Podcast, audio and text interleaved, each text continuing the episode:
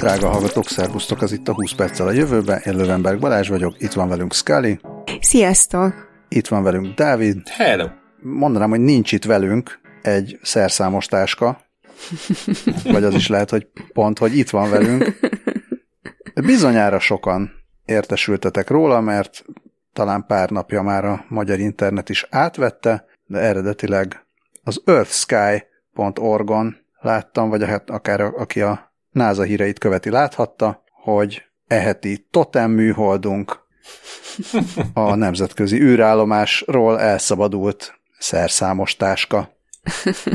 Ugyanis az történt, hogy Jasmine Mogbeli és Doral O'Hara űrhajósok éppen űrsétáltak november másodikán, amikor Mogbeli kezéből kicsúszott egy szerszámos táska.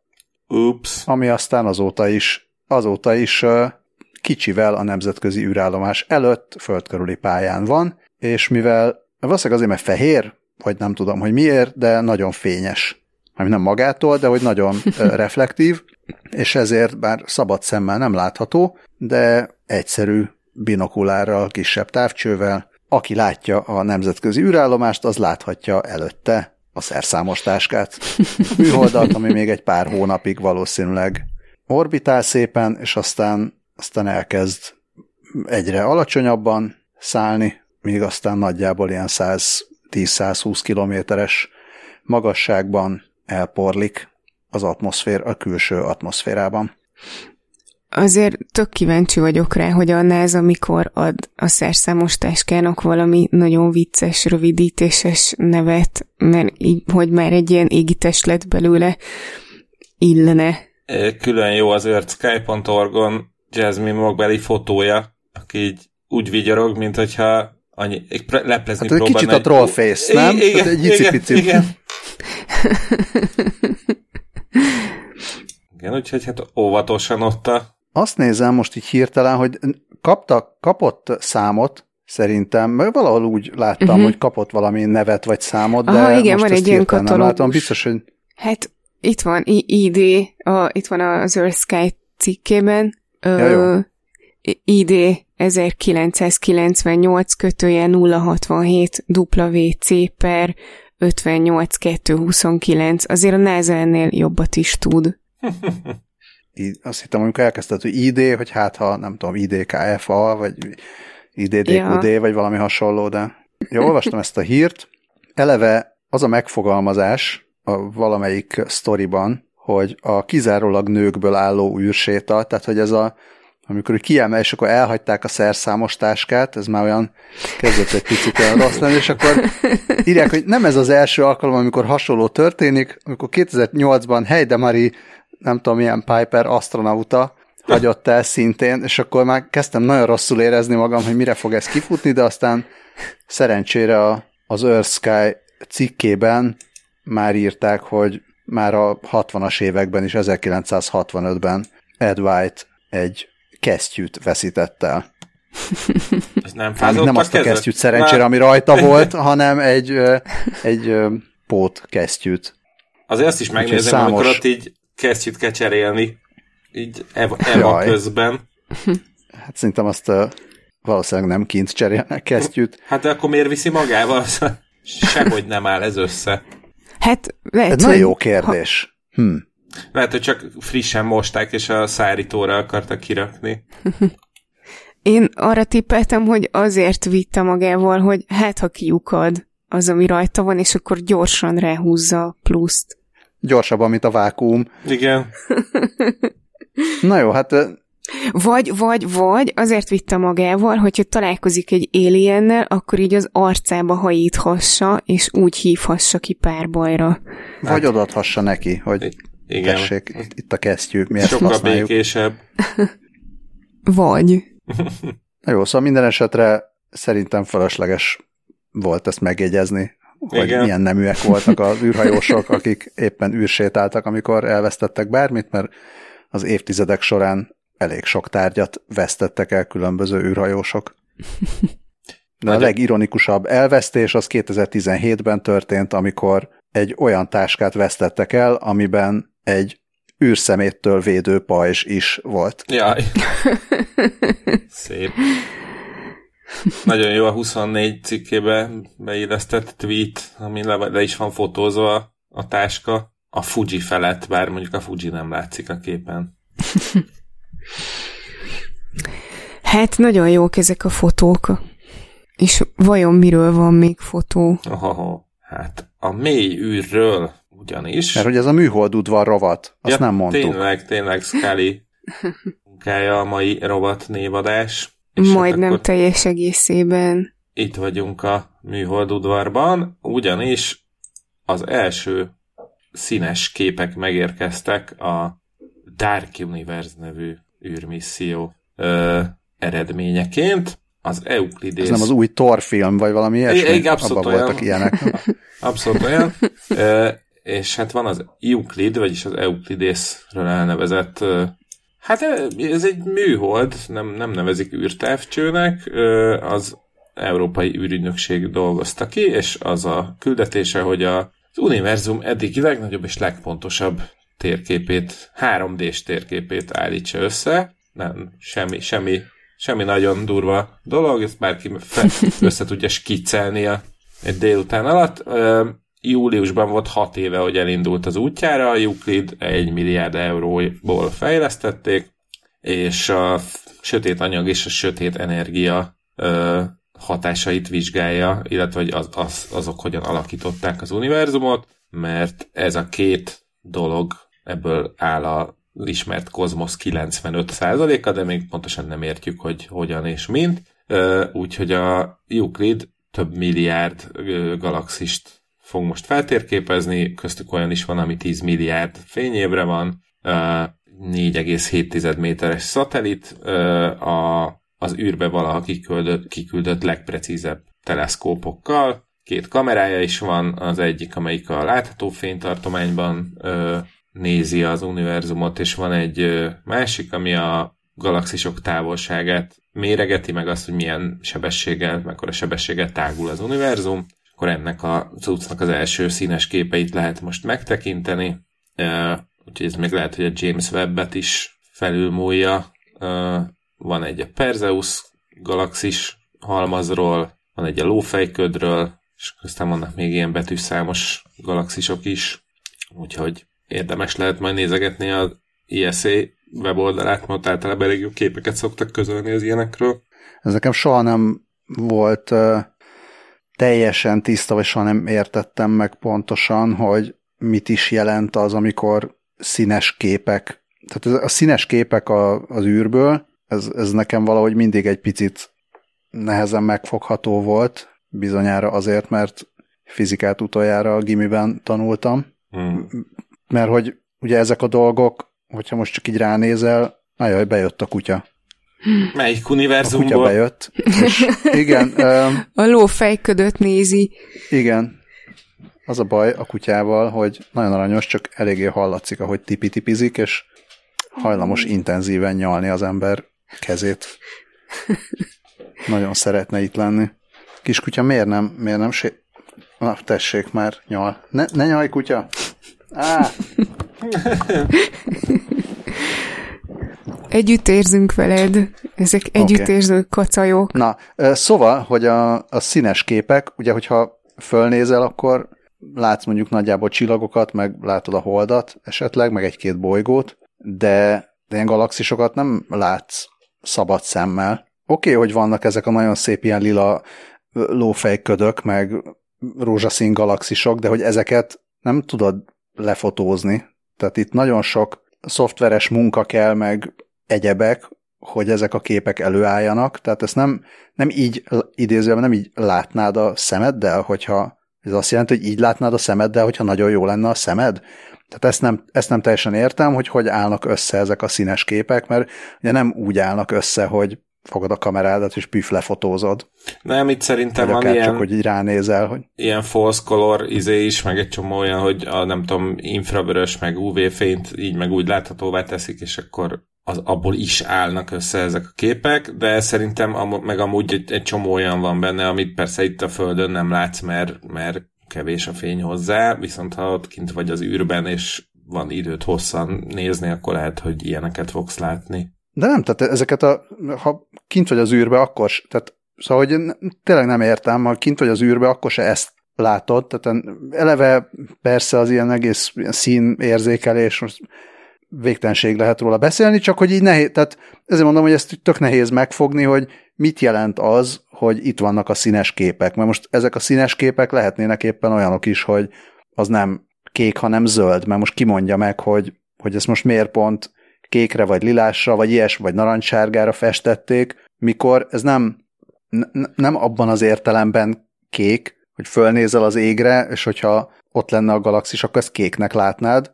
Jelentem ezt ki, vagy igen? Na szóval nem tudom, tehát ezért, ezért nehéz ezeket megfogni. Minden esetre ez nem, nem akadályoz meg abban, hogy nagyon-nagyon szépnek tartsam ezeket a képeket, tehát tök szépek, meg nagyon menőn néznek ki, és nyilván sokkal jobban néznek ki, mint hogyha fekete-fehérek lennének tök durva, mert amíg nem mondtad nekem, így eszembe sem jutott, hogy így a, a, a színeken gondolkozom, vagy a színek, hogy egyáltalán ez így, hogy, hogy, hogy lehetséges, és tuti olyan-e.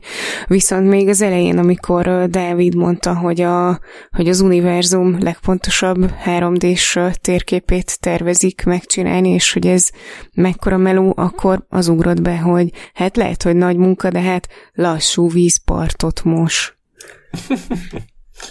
Nagyon jó. És akkor ezzel átcsobbanunk az ótek és újtek rovadba.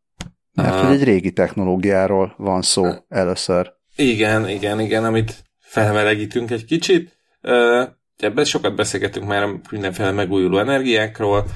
Most itt egy új, egy régi új módszer, aminek a segítségével a, az ilyen szigetországok, illetve különböző óceáni szigetek világát lehetne gyakorlatilag korlátlan energiával ellátni.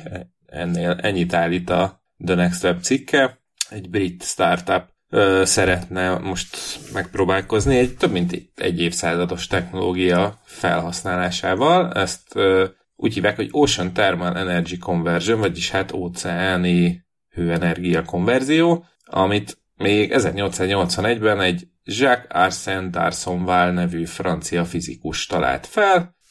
Mi ennek a rövidítése? OTEC. Ugye OTEC. Azt fedezte fel ez a derék ember, hogy a óceán meleg felszíni vizei és a mélyebben lévő hideg vízrétegek közti hőmérséklet különbséget fel lehet használni áramtermelésre. A fenti meleg, meleg vízből a hőt lejuttatják a mélyebben lévő részekre, ahol egy alacsony forráspontú folyadékkal, mint például az ammóniával gőzt hoznak létre, ami meghajt egy turbinát, és így áramot termel, és akkor ahogy lehűl ez a gőz, ez így egy idő után pedig szépen visszajut a felszínre, ezzel bezárva az energiakört. Elméletben elég durva potenciál rejlik ebben a technológiában, évente nagy, globálisan 2000 gigawatt tudna termelni, ami nagyjából jelenleg a Föld összes szénerőművével egyenértékű.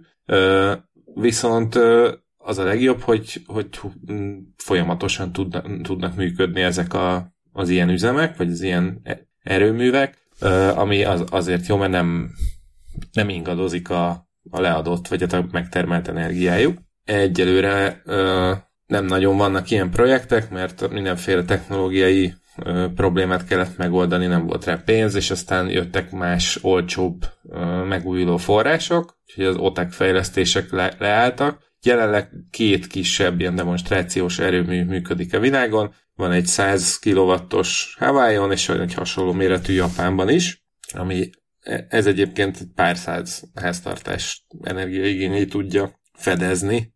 A, az is még a lényeg, az is még a, a, az egyik ilyen nehézség, hogy olyan területet kell találni, ahol a felszíni ö, vízek és a mély, mélyebb vízrétegek között legalább 20 Celsius fok különbség tud lenni. Ez pedig főleg a, a trópusokra jellemző. Ö, viszont még az is szükséges hozzá, hogy folyamatos legyen a hideg víz utánpótlás, ami kb. 1000 méteres mélységből kell, hogy érkezzen, hogy hatékonyan tudjon működni. Úgyhogy ez egyelőre még elég drága. A, az előbb említett japán 100 kW-os... Hát a csőigény miatt ezt, ezt ne hallgassuk el, ez mert I- csodálatos, hogy a legnagyobb probléma az az, hogy ehhez egy nagy cső kell. Igen. nagy csövet, nagy csövet gyártani, ami kibírja az esetenként viharos tengeri időjárást, az nagyon drága. Igen, de csak... Mert ha nem bírja, akkor cső csövön nem marad. Jön a vihar, aztán cső. Ö, szóval, hogy ezt a 100 kW-os japán üzemet, hogyha egy megawattra fel akarnánk húzni, akkor csak a cső igénye az a csőköltsége, de nagyon szép szavakat lehet ezzel összerakni, szóval a csőköltsége 60-80 millió dollár között lenne, és akkor csak a csövekről beszéltünk. A, úgyhogy ilyen problémák vannak, viszont van, egy, van ez a brit startup, akit Global Otecnek hívnak, és szerintük itt az ideje, hogy, hogy valamit kezdjünk ezzel a technológiával. Most egy ilyen offshore platformot terveznek, ami aminek a segítségével a ilyen kisebb szigetországok elfelejtetik a, a dízelüzemű generátorokat, és akkor lehet nekik tiszta megújuló energiájuk. És az offshore megoldás mellett azért döntöttek, mert hogyha ez az egész a parton van, akkor még több cső kell ahhoz, hogy eljussanak a megfelelő mélységbe, végig kell a... vezetnie. Igen. Viszont, hogyha már a mélyvíz fölött van, gondolom hasonlóan az olajfúró tornyokhoz, vagy ezeket nem, nem tornyok, hanem ezek az olajfúró szigetek. állomások, amikor, igen, szigetek, amikor tengeren úszkálnak, szóval ahhoz, ahhoz hasonlóan lenne egy ilyen úszkáló cső. Na, hát szóval i- ilyen, ilyen ez a cucc, és akkor most van a, az, hogy a startup képviselői nagyon bizakodóak a technológiát illetően, bár az még egyelőre nem bizonyított, de majd, hogyha esetleg valaki kifizeti ezt a drága csövet, akkor, akkor lehet, hogy ez lesz majd a szuper megoldás. Szeretnék egy olyan horrorfilmet látni, amikor megépítik a, az óriási csövet az óceán mélyébe, és onnan mindenféle horrorisztikus állatok jönnek fel, és pusztítanak fent a, Tökéletes. A, a, az állomáson. De hát a... ki láthatna előre egy ilyesmit, ezt ugyanolyan nehéz megjósolni, mint Még azt, mielőtt hogy... kiláthatna előre, bocsánat, ide középre beszúrtam egy ránk nem jellemző jaj, ö, jaj. politikai kapcsolódású sztorit, amit valahogy elém dobott a Facebook, Barotányi Zoltán kiváló cikke a narancsból, ban, magyar narancsból, ban, ami tudomány rovatban van, tehát igazából mondhatnánk, hogy, hogy igenis hozzánk való hír, de azért, azért főleg egy ilyen politikai sztori arról, hogy a Völner Schadl ügy tárgyalásán, hogy merült fel a vízzel hajtott motor témája és fejlesztése, és egy tök jó cikk arról, igazából a, a politikai ilyen tragikomédia része az, az kevésbé a, a mi podcastunkba tartozik, de az, hogy a vízhajtású autó, mint a technika történet egyik régi legendája és szentgrája, annak, a, annak az áttekintése az, az mindenképpen érdekes.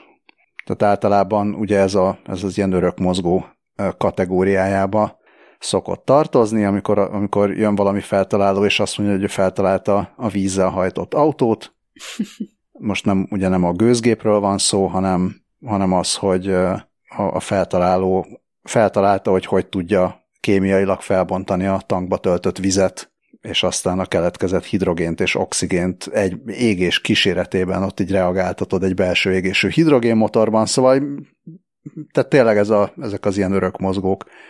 Minden esetre ide linkeljük, ha már víz és energia, hogyha valakinek van kedve, olvass el, mint Barotányi Zoltán többi tudomány történeti cikke, ez is, ez is jó és érdekes és olvasmányos.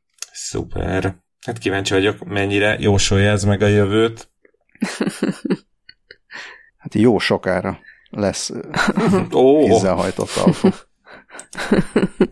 Na de ki mit jósol meg, mesélj? Hát most a DeepMind éppen azt jósolja, hogy ők lesznek a legjobb meteorológusok a világon. A, ugye a DeepMind a Google-nek az AI ügyi szakosztálya, és most a londoni kirendeltségükön összerakták a világ legpontosabb tíznapos meteorológiai erő, előrejelző rendszerét. Ezt a szót ezt mindenkinek ajánlom, hogy próbálja meg gyorsan kimondani. Graphcast-nek hívják ezt a cuccot. A modelljük azt ígéri, hogy ilyen középtávú időjárási előjelzést tud adni, eddig példátlan pontossággal.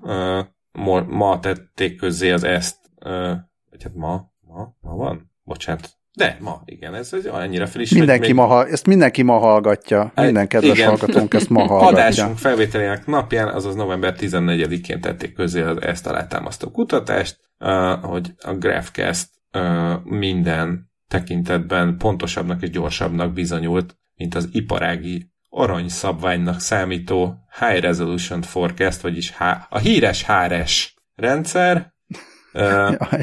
A a GraphCast egyébként a szélsőséges időjárási események előfordulását, jövőbeni előfordulását is pontosabban meg tudta mm, jósolni, mint bármilyen korábbi eszközzel vala sikerült volna. Ezeket egyébként ellenőrizte, hogy elemezte az európai középtávú időjárási előrejelzések központja, European Center for Medium Range Weather Forecast, és a HRS-t előállító ilyen kormányközi szervezet is a, ennek a középtávú időjárási izének a weboldalán egyébként a, meg is lehet nézni a Graphcast élő verzióját, vagyis hát ilyen uh, igen, nagy, nagyjából valós idejű né- néhány órával a múlt, múlttól a jelenig tartó előrejelzéseit. Uh, szeptemberben egyébként a Graphcast pontosan megjósolta, kilenc nappal ezelőtt megjósolta, hogy a Lee nevű hurikán part, eléri a partot majd a kanadai Nova Scotia-ban, tehát kilenc nappal ezelőtt, hogy egyáltalán ez bekövetkezett volna. A hagyományos előrejelzési módszerek csak hat nappal előre tudták ezt jelezni. Ráadásul nem is volt annyira következetes az előrejelzésük annak fényében, hogy a, az a hurikán pontosan hol és pontosan mikor ér majd partot. Ami az érdekes ebben a ebben a cikkben még, amit mm, részleteznek arról, hogy pontosan hogyan működnek a hagyományos előrejelzések, és hogyan működik a, a Graphcast, tehát mi a, a különbség a kettő között, hogy a jelenlegi meteorológiai előrejelzések azok a fizikán és a megfigyeléseken alapulnak. Tehát fizikai modelleken, meg, meg a fizikai, matematikai egyenleteken alapulnak, és akkor ezekből gyártanak algoritmusokat, és ezt számítják a szuperszámítógépek, hogy akkor ez alapján merre megy a ciklon, meg merre mennek az áramlatok, stb. És azt feltételezték, hogy majd az AI is akkor lesz a legjobb, hogyha a fizikai modelleket kombinálja a, a gépi tanulással, és ugye azzal, hogy a esetleg több évtized adatát megkapja, és akkor abból összefüggéseket talál, meg azokat számítja ki, és akkor úgy ránéz a térképre, vagy a műholdadatokra, és mond valamit. Ehhez képest a GraphCast nem használja a fizikai tudást, tehát nem használja a, azokat az egyenleteket, amiket a jelenlegi előre, előrejelzésekben használnak, hanem úgy tűnik, hogy kizárólag a korábbi adatokra, tehát a korábbi az előző 40 év adatain tanult, műhold radaradatok, időjárási állomások adatait megkapta, és gépi tanulással kidolgozott magának egy, egy saját ilyen előrejelző rendszert. Tehát nincs mögötte egy olyan tudás, hogy egyébként a hogy mozognak a folyadékok, meg, meg ilyenek. Ez nagyon kemény. E, és egyébként éppen ezért állítólag bizonyos dolgokban nem is annyira jó. Tehát azt mondják, hogy bár a, például az ilyen viharoknak a mozgási irányát azt jól meg tudja jósolni, de azt, hogy milyen intenzitású lesz e közben a vihar, azt abban nem annyira jó. Tehát lehet, hogy azt megmondja, hogy oké, okay, itt jön a ciklon, és itt ér partot, de, de azt nem fogja tudni megmondani, hogy és akkor ez most mennyire lesz veszélyes, vagy lehet, hogy addigra már nem lesz annyira erős, vagy, vagy ötször olyan erős lesz, Szóval ebben szeretnék még majd javítani a rendszert. A, a, ennek ellenére azért már most is ez egy nagyon komoly mérföldkő, Matthew Chentry, a középtávú előrejelző szervezet gépi tanulási koordinátora azt mondta, hogy szerinte a meteorológia terén most értünk el egy ilyen inflexiós pontot, amik most, amit ez a modell is jelent, ez egy ilyen forradalmi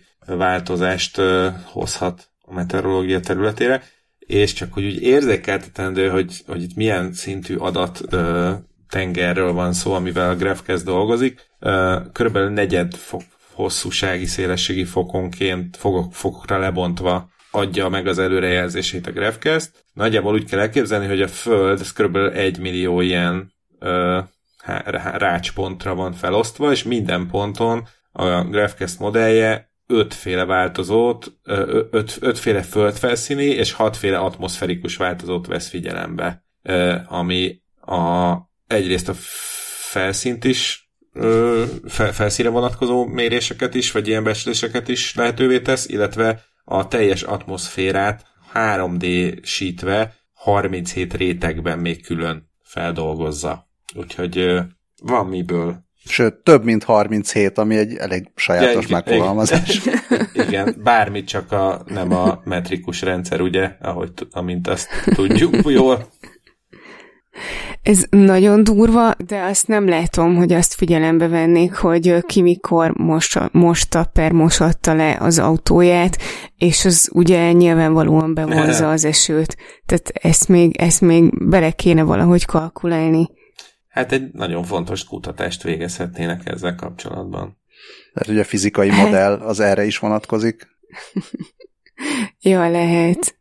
De lehet, hogy Dávid már egy másik nagyon fontos kutatásra gondolt, utalt, amivel ö, át is lépkedünk az alom luxus kivitelben rovatba, ahol az első hír az arról szól, hogy végre volt egy fontos kutatás, ahol is macskák arckifejezését vizsgálták. Több és mint ennek... szintén, szintén több mint 37. hát mi, mihez képest? Tehát összesen 276 féle különféle arckifejezést számoltak össze, de ez úgy tevődött össze, hogy 26 különféle egyedi arcmozdulatot számoltak össze a cicáknál. Ilyen egyedi arcmozdulat például a nyitott száj, a pislogás, vagy a pupillák nagysága, a bajusz mozgatása, vagy az orr megnyalása, illetve még a fül pozícióját is figyelték, és akkor ezeknek a ennek a 26 jellemzőnek a kombinációjából állt össze ez a 276 arckifejezés. És biztosan mindenki nagyon izgul, hogy más élőlényeknél hány ilyen arc mozdulat van. A kutyáknál 27, tehát egyel több, mint a cicáknál, de a cikkben nem volt benne, hogy mi, mi az az egy mozdulat, ami különbség lehet, és az embereknél 44, ami megint izgi, hogy mi végül is nem tudjuk, nem tudom, mozgatni a fülünket, meg a legtöbb ember nem tudja megnyalni az órát, tehát hogy akkor mi, de... Hát meg van, akinek van bajsza, van, akinek nincs. és máshogy tudja mozgatni. Ö, minden esetre a, még, még egy olyan összehasonlító információ is van a cikkben, hogy a ö, csimpánzoknál 357 arckifejezés van, tehát ők, ők jobban ki tudják fejezni magukat. Na és ezt az egész kutatást a Kaliforniai Egyetem kutatói végezték egy cica kávézóban, ahol 194 percen át rögzítették a cicák arckifejezéseit,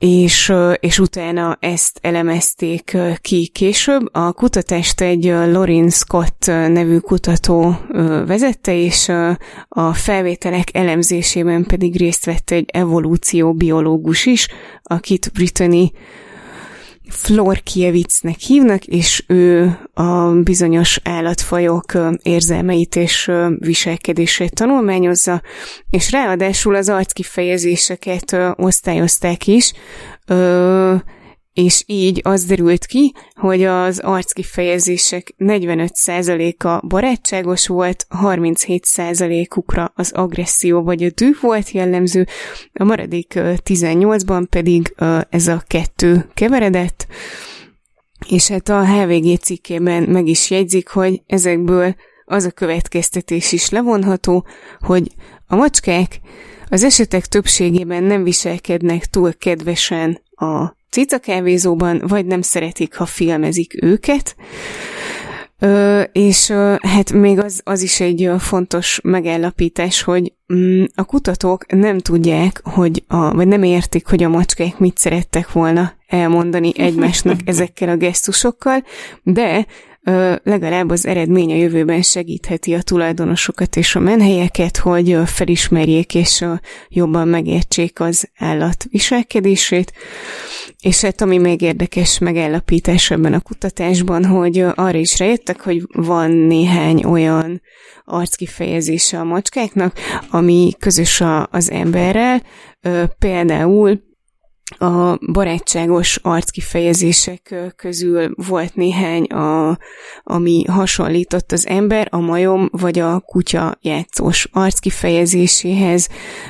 Ilyen volt az, amikor a macskának hátra volt húzva a szája, és az állkapcsa nyitva volt. Ami, ami még számomra fura volt ebben az egészben, hogy mi az, hogy csak azt szerint kategorizálták, hogy barátságos az arckifejezés, vagy a düh jellemző rá, meg az agresszió. Én nem tudom, én az általam ismert macskákon szoktam látni ilyen egyéb egyéb érzéseket is, bár tudom, hogy ugye Jackson Galaxy mondta, hogy ne lássunk be, bele ö, emberi érzéseket, de mondjuk ezt így ö, kifejezetten látom, hogyha Roxy relaxált, vagy úgy éppen így nem nagyon érdekli semmi, de nem is feltétlenül barátságos.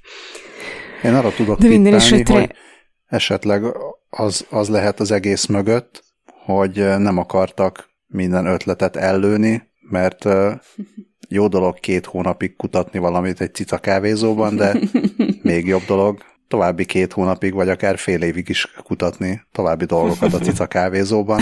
Esetleg azt, hogy a különböző termékek rendelésekor milyen arckifejezéseket vágnak, vagy hogyha engedett, hogy beleszagoljon a lattétba, meg ilyen hasonlók. Tehát lehet még ezt tovább vinni, hogy amikor a macskák viselkedését vizsgáltuk, mikor hazavittem a filmnézéshez a kirendelt kaját, ebből ezt lehet levonni, és akkor ezt így lehet végül is elég sokáig. Tehát mm. mit, hogyan viselkednek a macskák, amikor egy sorozatot végignézek otthon a kanapén?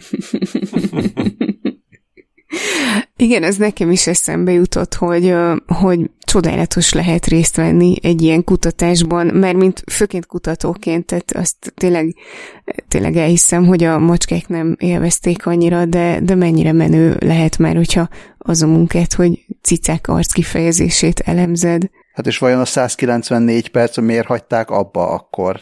Akkor úgy érezték, hogy ez most már elegendő adat egy cikkhez? Hát több volt, mint 37. Igen, ennyi. Hát jó, az utolsó, cikk utolsó mondatában, amikor a kutatók egyelőre nem értik, azt én egyelőre, elsőre úgy olvastam, hogy a kutyák egyelőre nem értik a macskák, mit szerettek volna elmondani egymásnak, és ez is igaz. Igen, ezen sem csodálkozom, de hát ugye egy csomó mindent nem tudunk még a macskákról. Például, mesélj Dávid, mit nem tudunk még? Bizony, uh, azt hiszem, hogy a podcast történetében egyedül, hogy e, talán valószínűleg nem első alkalommal van ilyen, de, de mindenképpen megjegyeztem magamnak, hogy nem egy konkrét cikket hoztam most nektek, hanem egyszerűen csak egy Insta posztot. Ez a Wired-nek az Insta posztja, ugyanis ott jelent meg egy hír egy kutatásról, ami szerint mindenki rosszul tudta eddig, hogy a macskák hogy dorombolnak. Ö, azt gondolták ugyanis a macska kutatók, hogy a dorombolás az egy akaratlagos izomösszehúzódás eredménye, de egy új kutatás szerint a, ez a vibráció, ami létrehozza a dorombolást, ezt az úgynevezett mioelasztikus aerodinamikus teória magyarázza, egészen pontosan a fonáció bioelasztikus aerodinamikus teóriája, mindenkinek világos, hogy miről van szó, úgyhogy ugorhatunk és a következő nem.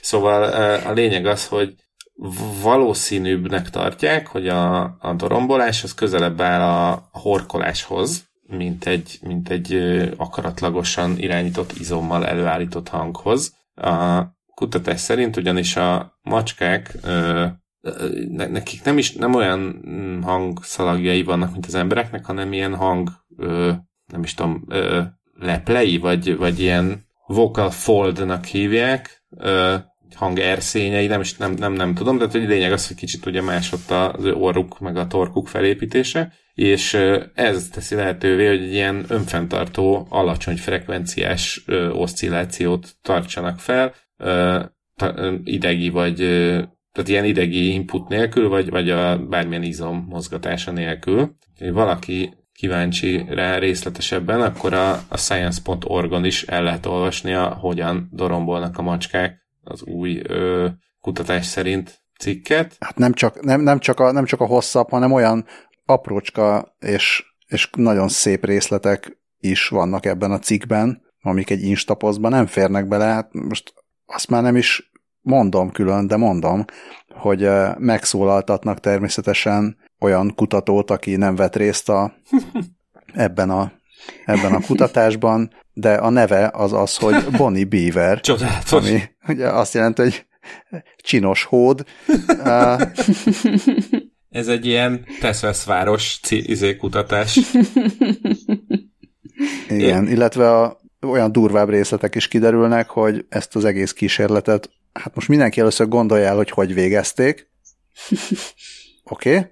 Szóval azt csinálták, hogy kioperáltak nyolc házi macskából, Ugye a házi macskák szegények olyan házi macskákat választottak, akiknek gyógyíthatatlan betegségük volt, és humánus módon elaltatták őket a tulajdonosok teljes hozzájárulásával, és utána a, a GG-jüket kioperálták, a hangszá, hangszálakat vagy hangszalagokat összecsippentették, és meleg, párás levegőt fújtak rajtuk keresztül. És azáltal, hogy így izolálták a, a garatot, így biztosították, hogy ami hang itt keletkezik, az, az ilyen agyi input nélkül tehát jön létre. És így aztán, az, a, miután az összes GG-ben, vagy garatban, vagy nem tudom miben, garat, ugye? Igen, igen. Sikerült ilyen, sikerült ilyen doromboló hangot létrehozni, ezzel, ezzel bizonyították, hogy a doromboláshoz nem szükséges aktív izom összehúzódás. Szóval megértem, hogy a Wired-ben egy, egy inkább egy ilyen cicás instaposztal Igen. számoltak be erről a kutatásról, csak ennyit akartam mondani. Igen, az én kedvenc információm egyébként a Science.org cikkéből, hogy, hogy leírták, hogy ugye a házi macskák azok ilyen négy és fél kiló körüli jószágok, tudom, vannak a hat... Igen, az is, az is szerepel a cikkben, hogy a házi macskák kis állatok többnyire. igen, igen, viszont a kutatók meg már régóta csodálták, hogy az ilyen kicsi állatokból hogy tudnak kijönni ilyen alacsony frekvenciájú hang, hangok, vagy hát ilyen hanghullámok, ami ilyen 20 hogy és, tudnak ennyire cukik lenni? 20 és 30 Hz között ö, körül van, mert hogy ilyen frekvenciákat általában sokkal nagyobb állatok, például az elefántok bocsátanak ki, és akkor most így mindenkinek a fantázi- hagyom, hogy mindenkinek a fantáziájában megjelenjen a doromboló elefánt képe. Ö, Úgyhogy igen. De akkor ez azt jelenti, hogy nem is akaratlagosan csinálják? Hát valószínűleg nem akaratlagosan csinálják, hanem hogy ez a... Tehát ahogy a, nekem ezt tetszett a legjobban, hogy, hogy jobban hasonlít a horkolásra. Hogy amikor be vannak mm-hmm. így csillezve, vagy éppen jól érzik magukat, akkor egy olyan állapotban, pozícióban valamiben vannak, ami, ami így megberekteti a, mm-hmm. ezeket a vokálfoldokat. Hát érdekes. És amikor magyaráztátok, a, hogy hogyan zajlott a kutatás, vagy a kísérlet, akkor az úrod be, hogy csak a puffin ad neked erőt, és mindent lebíró garatot. Ja, még azt írják, hogy a, a dorombolás az úgynevezett vocal fry jelenségre hasonlít, amit hát én nem is tudom, hogy hogy lehetne magyarul leírni, de mondjuk, hogyha néz valaki amerikai filmeket, sorozatokat, abban nagy valószínűséggel fog hallani őt, amikor valakinek így a, a, egy-egy szó végén így ilyen, ilyen szára, ilyen torok köszörülésszerű, ilyen, á, á, ilyen hangokat hall a végén. Van is, egy, van is egy videó erről a TikTokon, amikor a Miley Cyrus hangja, hangja mellé raknak oda egy ilyen Star Wars-os robotot, akik egészen hasonlóan beszél. A, még a macskák és a dorombolás, illetve amit Dávid mondtál, hogy, a különböző macska féléket azt hiszem, hogy e szerint meg is lehet külön, vagyis szét lehet választani, hogy vannak olyan macskafélék, amik tudnak dorombolni, és vannak, akik meg csak, csak így üvölteni tudnak, vagy hát ez az ilyen roar, hogy a oroszlánok meg a tigrisek, azok nem tudnak dorombolni. Csak üvöltöznek, míg tudom, vannak olyan macskafélék, amik meg, amik meg dorombolnak, mint a házi macska is. És a házi macska meg nem üvölt. Vagy hát nem úgy. nem a kandúrokról beszélünk. Na, hát ennyit a macskákról és az ő humánus kezelésükről, és ennyit, a, ennyit az alom luxus kivitelben rovatról, és ha már azt mondtam, hogy kutyának olvastam a kutatókat, a következő rovat címe pedig a Kütyűből nem lesz szalonna rovat. És rögtön itt van első hírként ebben a rovatban a Humane AI, amiről néhány hete beszéltünk, mert akkor a marketing kampányt és hűhót csaptak körülötte, hogy még, hogy muszáj volt még ide is behoznom, pedig akkor még nem tudtunk róla túl sok mindent csak a Párizsi divat héten rárakták a modellekre, hogy beszéljenek róla mindenhol, még olyan podcastokban is, mint a 20 perccel a jövőbe, viszont most már megvolt a, a hivatalos bemutató, sőt, képzeljétek el, hogy aznaptól lesz előrendelhető, amikor kijön ez az adás, tehát 16-án csütörtökön, de nincs, nem tudok róla, hogy lenne egybeesés, de szólj Balázs, hogyha direkt, vagy tudsz valamit, hogy direkt időzítették ekkora. Ez, ez az a kütyű, amit így két volt ilyen fontos nagy Apple-ös dolgozó készített, és hát így valami olyasmi üzeneteket mondogattak, hogy, hogy akkor ez most így ö, kiváltja a mobiltelefonokat, és mennyivel könnyebb lesz ezeket használni.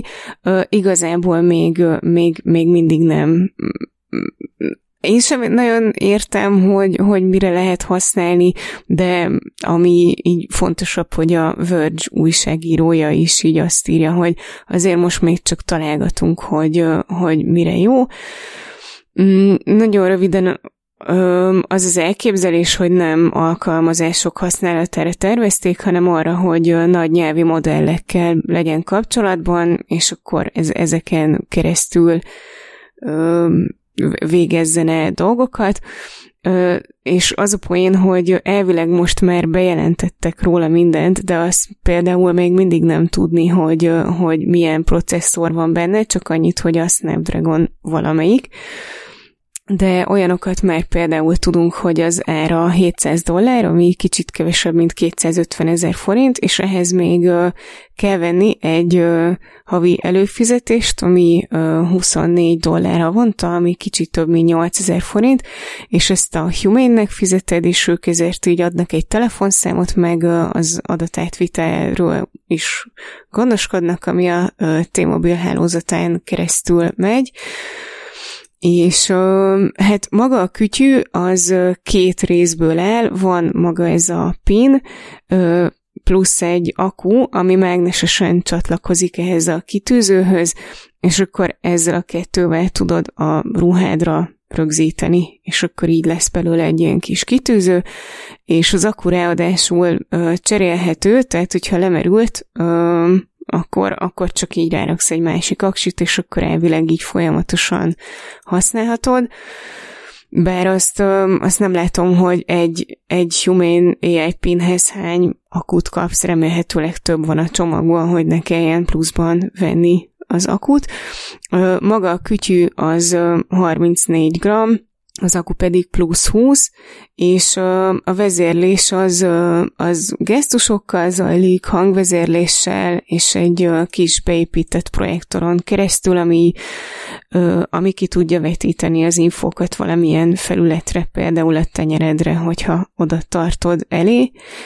És hát azt mondják, hogy, hogy úgy indítod el, vagy úgy ébresztett fel az alvó állapotból, hogyha hozzáérsz az érintő padhoz, és akkor ezek után már egy Trust Light is világít, ami jelzi, hogy gyűjti az adatokat a cucc, és akkor ebből te is tudod meg. Remélhetőleg a környezetedben lévők is tudják, hogy akkor most így a ez az AI pin, ez így rögzíti az adatokat, és a, a, a videóban külön elmondják, hogy ez, ez nem figyel egyfolytában, és pont ezért nincsen egy ilyen végvört, egy ilyen ébresztő szó sem, amivel aktiválnád, ami így mindig tök jól hangzik, amikor ezt így külön kihangsúlyozzák, hogy ez, ez nem figyel. És azt mondják még róla, hogy az elsődleges feladata, hogy összekössön nagy nyelvi modellekkel, például azt, hát azt így nem fejtegették, hogy, hogy konkrétan melyik, viszont a, tehát a legutóbbi közleményükben a Microsoftot és az OpenAI-t is említik, de azt nem, nem mondják, hogy akkor, hogyha te valamit kérdezel tőle, akkor azt a Microsoft ai -ja fogja megválaszolni, nem tudom, ez is egy ilyen, egy ilyen érdekes kérdés, és azt mondják a készítők, hogy az a cél, hogy a technológiához kapcsolódó interfész minden nyugjétől megszabadítson. Ez az eszköz, és hogy tényleg csak megérinted a pint, és megmondod, hogy mit akarsz tudni vagy csinálni, és akkor ezt automatikusan megtudod, vagy megtörténik, amit amit meg akartál csinálni, és akkor erre néhány ilyen gyakorlati példa, hogy ez így mire tud jó, vagy mire lehet jó. Korábbi demókban olyanokat mutogattak, hogy tudtál neki üzenetet diktálni, vagy kérhettél tőle összefoglalót arról, hogy mi, mi van, milyen mélek vannak a mailboxodban, vagy megmutattad neki egy tehát a kamerába felmutattál egy ételt, és akkor megmondta automatikusan a tápértékét. Ö, és hát ez most egyelőre úgy néz ki, hogy gyakorlatilag ez egy olyan kereső motor, amik mögött nagy nyelvi modellek állnak, de a, a, az alkotók szerint később terveznek hozzáadni navigációs és vásárlási funkciókat is, mert ezek szerint ez, ezeket látják fontosnak. Úgyhogy nem tudom, egyrésztről, egyrésztről így tök érdekes ötletnek hangzik, ö, meg nem tudom, engem is zavar, mert egyrésztről zavar így, hogy egy ilyen böhöm nagy telefont kell magammal cipelnem, de másrésztről ez, ez sem tűnik így ilyen ö, kényelmesnek meg, meg könnyen használhatónak, illetve nem tudnám hinni, hogy minden, mindent kivált, amire használom a telefonomat, úgyhogy hát kíváncsi leszek, hogy mit, mit mondanak rá majd később a gyakorlatban. De továbbra sem, az, az nem látszik ebből, hogy oké, okay, van, egy, van egy ilyen projektor benne, de az, hogy ezt most hova projektálod, meg amúgy hol látod ezeket a dolgokat, vagy folyamatosan akkor a füledbe susog, tehát akkor, akkor fülhallgatót kell állandóan hordani, hogy, hogy halljad, amit mond, szóval ilyen nagyon ahhoz képest, hogy ugye arról van szó itt, hogy minden minél kisebb zavarás és egyéb nélkül menjen, és nagyon seamless legyen minden, én itt most még szinte csak a szímeket látom. Tehát, hogy csak, csak, csak azt látom az egészben, hogy, hogy a telefon, bár nagyon kényelmetlen, de mégiscsak egy, hát a szó szoros értelmében megfogható, de átvitt értelemben is egy ilyen megfogható felület, amit amit nagyon biztosan tudsz oda helyezni, ahol látod, úgy használni, hogy látod és hallod, ennél meg ennél meg nagyon-nagyon sok akadálya van annak, hogy úgy minden jól menjen. Tehát ez a tipikus esete annak, ami, ami jól demózható, mert begyakorlod a demóban, hogy hova, hova tartsd a műzli szeletet, ami, hogy, hogy biztosan lássa, hogy milyen kérdést tegyél fel, és hogy fogalmazd meg a kérdésedet, hogy biztosan értse és jól válaszoljon. Tehát még azt se látom, hogy ha ez tökéletesen működne, akkor az miért lenne miért lenne igazán jó. Tehát ez, ez szerintem egy pontos megfogalmazás, hogy, hogy igen, ez egy, ez egy olyan kereső, ami, ami próbálja a nagy nyelvi modelleket használni, azokkal össze van kapcsolva, de, de egy telefon meg annyi, annyira sokkal több annál, ennél most, hogy, hogy még nagyon-nagyon-nagyon sok mindent kéne belepakolni ebbe a pinbe, hogy egyáltalán felmerülhessen, hogy, hogy, egyáltalán, hogy, hogy tényleg így ugyanabban a kategóriában játszhat, mint amit most a, az okos telefon tud, vagy amire azt használod. Szóval, hogy, hogy kiegészítőnek már most valahogy el tudom képzelni, de hogy helyettesítőnek azt, azt tehát még a lehetőségét sem látom egyelőre azok mm. alapján, még akkor sem, hogyha azt, amit most mondanak, hogy tudja, azt tökéletesen tudná, amit feltételezem, hogy, hogy nem tud tökéletesen. Nagyon, hogy, hogy látjátok ezt? Nagyon korlátoltnak érzem magam most ettől. Nem, én abszolút egyetértek, tehát hogy így gondolkodtam, hogy mit tudnék hozzátenni, de nem, ugyanezt. Nekem az jutott eszembe róla, amikor a Nokia-nak voltak ezek a design telefonjai, és volt a rús telefon, aminek valamilyen nagyon minimál kijelzője volt, és egyszerűen imádtam, ahogy kinézett, és, és amikor volt nálam néhány napot tesztelésen, akkor így vért izzadtam, hogy tudjam használni, mert így nagyon jól nézett ki, de így semmilyen telefonos funkcióra nem volt alkalmas.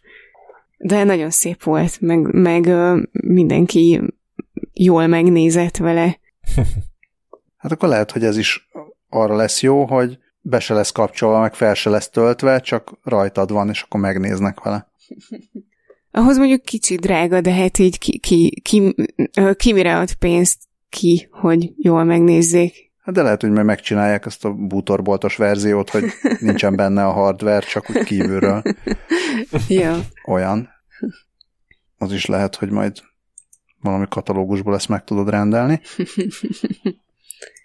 Milyen katalógus van még? Hát most már szerintem egyre kevésbé van bármiféle katalógus is, de ami katalógus volt régebben, arról a Panic nevű fejlesztő cég egyik alapítója, vezetője, Cable Sasser írt egy blogposztot, ami már önmagában azért érdekes, mert a saját bevallása szerint több mint tíz évet dolgozott ezen a poszton, és nem másról szól ez az írás, mint egy kütyű katalógusról, amit azt hiszem, hogy a 80-as évek elején indított egy Drew Ellen Kaplan nevű kütyükedvelő és marketinges. Ez a DAC Industries Incorporated nevű vállalatnak a kütyű katalógusa.